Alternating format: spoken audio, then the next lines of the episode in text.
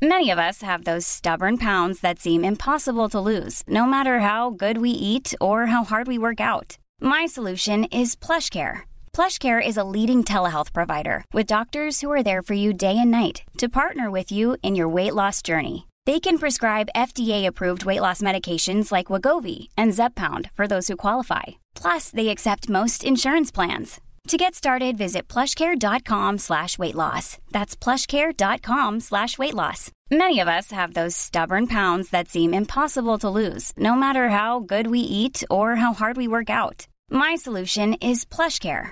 PlushCare is a leading telehealth provider with doctors who are there for you day and night to partner with you in your weight loss journey. They can prescribe FDA-approved weight loss medications like Wegovy and Zepbound for those who qualify. Plus, they accept most insurance plans. To get started, visit plushcare.com slash weight loss. That's plushcare.com slash weight loss.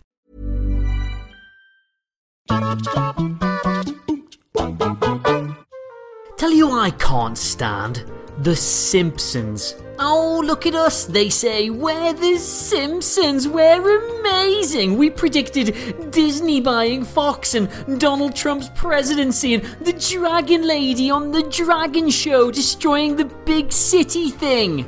Unbearable. Plus, if they're so good at predicting things, how come nobody involved with that show saw nearly 20 years of decline in their own future and stopped after season 9? Besides, it's not even like predicting things is unique because Futurama does it all the time.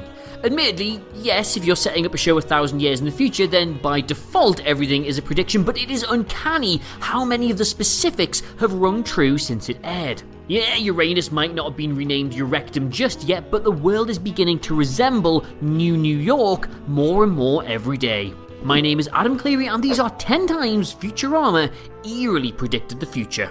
Number 10, Star Wars Episode 9. Futurama loved Star Trek, yes, but it was the future of Star Wars that it predicted in the year 2000. When walking through Past-O-Rama in The Lesser of Two Evils, a cinema sign can be seen in the background advertising the showing of Star Wars 9 Yoda's Bar Mitzvah. At the time of this episode's release, the latest Star Wars movie was The Phantom Menace, still 19 years away from Episode 9 actually being a thing. Lucasfilm was barely one third of the way into the prequel trilogy, there was no way of knowing yet another three movies would come years later. Though the show didn't quite get the title of the ninth installment right, Yoda's Bar Mitzvah does hint at a look into the youth of a small green creature. Something that's actually a pretty good description of The Mandalorian. Number 9 Smartwatches. Basic rule list with all futuristic TV comes inventions. One major gadgety advance on the show was worn by both Leela and the police officers that chased Fry through the city. The device, first labelled as This Thing on My Wrist by Leela before being properly titled as a wrist LoJackomator, is for all intents and purposes what we'd refer to today as a smartwatch. Over the course of the series, Leela has used her device as a phone, a radio, a game console, playing both Pong and Tetris, a way to use Facebook, and it seems to be able to find any information she needs needs. In terms of such technology, the Futurama pilot of the year 2000 was way ahead of its time in predicting that the future would actually see people wearing this much power on their wrists. Number 8, Virtual Reality. When the series debuted in 1999, the most prominent console in the world was the Sony PlayStation. To say that gaming options back then were limited compared to today would be a huge understatement, but Futurama still managed to predict that the future would hold virtual reality gaming. The second ever episode, The Series Has Landed, shows the crew head to Luna Park on the moon where they visit an arcade of sorts. We can see someone playing skee ball next to someone playing virtual skee ball next to Amy Wong playing virtual virtual skee ball. Not only can we freely purchase such virtual reality consoles now, the similarity of Futurama's VR headsets to those released by PlayStation 17 years later in 2016 is kinda spooky. Number 7, The Wall. Ever since he was elected in a head in the polls, very clever, Richard Nixon was Futurama's president of Earth. He did a pretty terrible job, admittedly, allowing the planet to be overtaken by Omicron Persei 8 on more than one occasion. In the 2012 episode, Decision 3012, Nixon was again under the spotlight as part of his presidential campaign. While taking a stand against space aliens coming and taking good Earth jobs, the president promised to build a huge fence across the southern border of the solar system. This is scarily similar to the giant wall Donald Trump promised to build as part of his presidential campaign in 2016. While the show didn't predict the wall per se, with the idea stretching as far back as George Bush Sr. and Bill Clinton's stints in the White House, no president had yet built their entire campaign around the idea before. Number 6, The Wrong Miss Universe. Alright, so to set the scene, Fry, Bender, and Leela are tasked with delivering the winner's tiara to the Miss Universe pageant. You know which episode I'm talking about. As the host, Zapp Brannigan struggles to open the envelope containing the name of the new Miss Universe. And when he sees Leela standing in the wings, he accidentally announces her as the competition's winner. After a moment of madness, Brannigan corrects himself and the tiara is awarded to Miss Vega 4 instead. This episode was released in the year 2000, a whole 15 years before a very similar thing happened in the real world. Instead of Zapp Brannigan, sadly, Family Feud host Steve Harvey ran proceedings for the crowning of the 2015 Miss Universe, and like the Futurama character before him, announced the wrong winner. Miss Colombia was the winner that was read out and was able to celebrate for just a few short moments before the error was rectified and the title was given to Miss Philippines. At least the wrong winner that Harvey announced was actually part of the competition, unlike Brannigan's faux pas, but still, the similarities here are impossible to ignore, and, in case you're wondering, I would have given both awards to the woman from the Radiator Planet. Number 5 Interactive Movies. In the 31st century, the Planet Express crew take a trip to the movies, with the film All My Circuit the Movie having a twist that was rarely seen a thousand years earlier.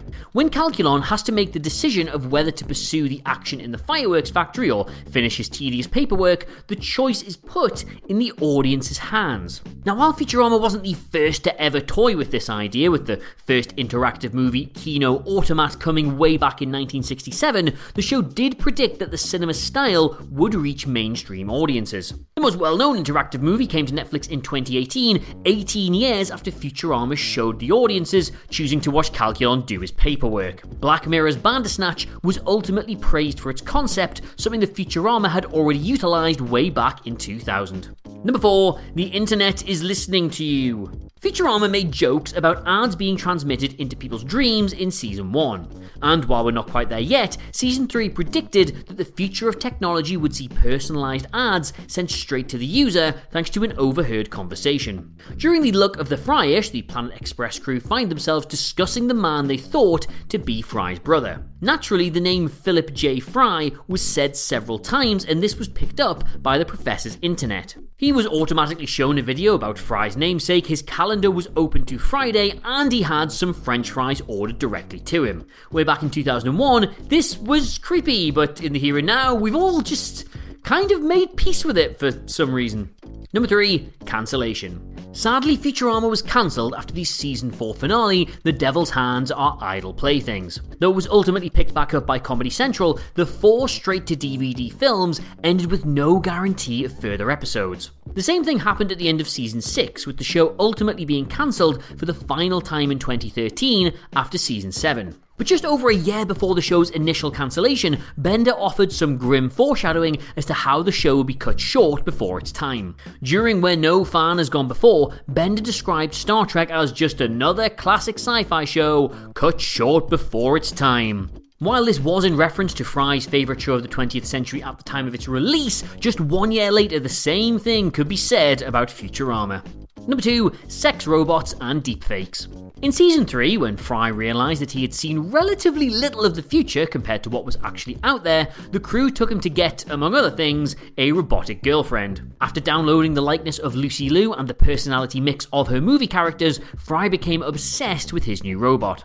Since this episode released in 2001, the world has seen a huge leap in this particular industry with sex dolls becoming more realistic, I am told, and some even being manufactured to resemble celebrities. Even before this, Season 2 saw the Internet of the Future containing a series of deepfakes, something that no one else could have even dreamed of at the time. This trend has, quite horrifically, seen videos get edited to replace the actors' faces of those of various celebrities. Futurama was way ahead of the curve back 20 years ago as Bender littered the internet with images of Amy's face edited onto Leela's uh, not wearing clothes body.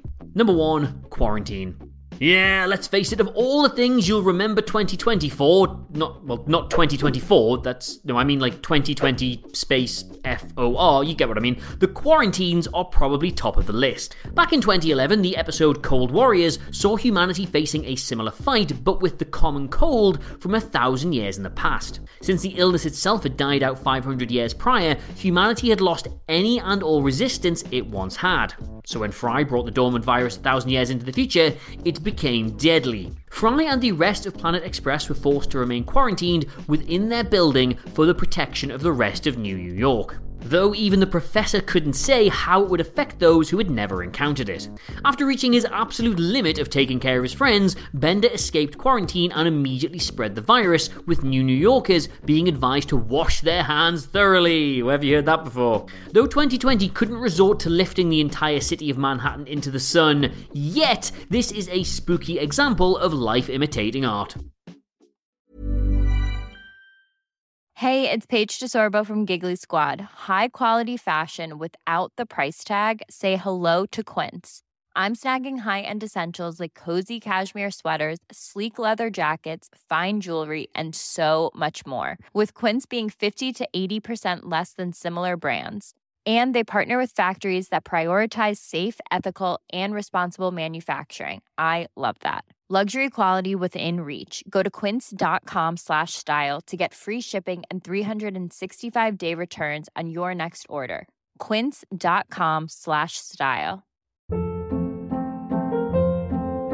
Hold up. What was that? Boring. No flavor. That was as bad as those leftovers you ate all week. Keke Palmer here, and it's time to say hello to something fresh and guilt-free. Hello Fresh. Jazz up dinner with pecan-crusted chicken or garlic butter shrimp scampi. Now that's music to my mouth. Hello Fresh. Let's get this dinner party started. Discover all the delicious possibilities at hellofresh.com.